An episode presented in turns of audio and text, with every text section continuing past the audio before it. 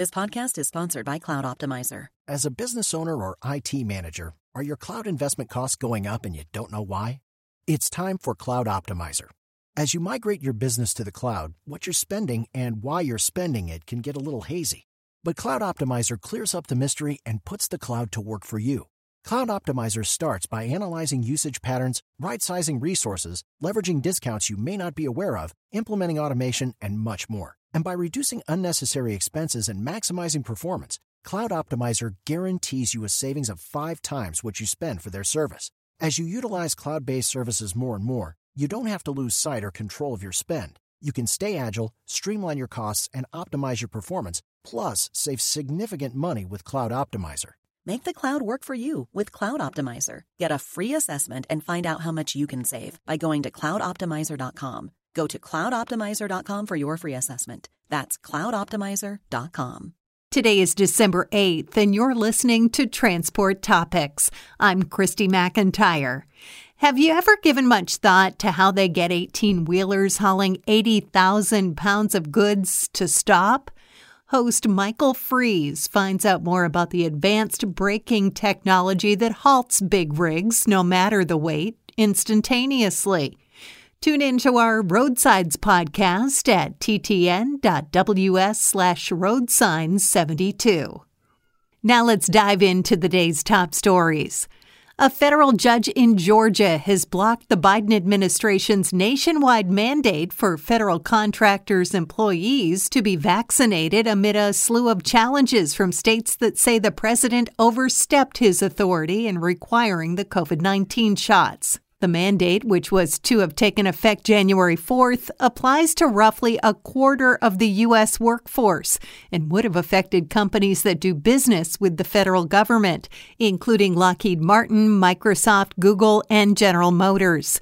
The case is similar to an emergency regulation from the U.S. Occupational Safety and Health Administration that orders private sector companies with 100 employees or more to require vaccinations of their workers. The Sixth Circuit Court is poised to consider the consolidated challenges to the OSHA rule.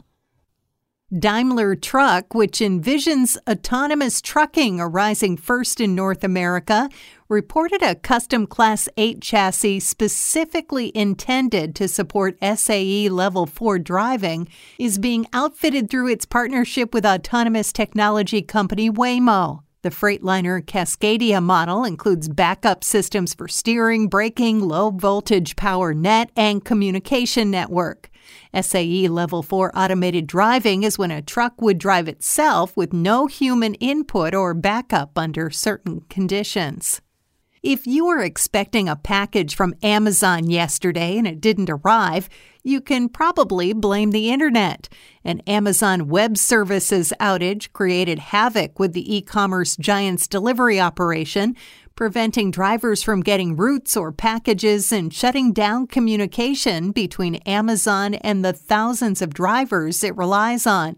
Multiple popular websites, including those operated by Disney Plus and Netflix, also were affected.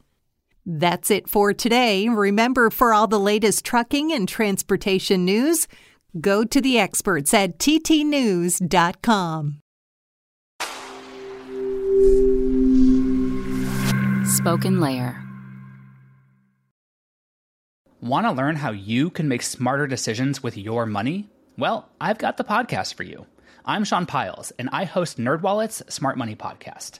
Our show features our team of nerds, personal finance experts in credit cards, banking, investing, and more. And they'll help you make the most of your money while cutting through the clutter and misinformation in today's world of personal finance.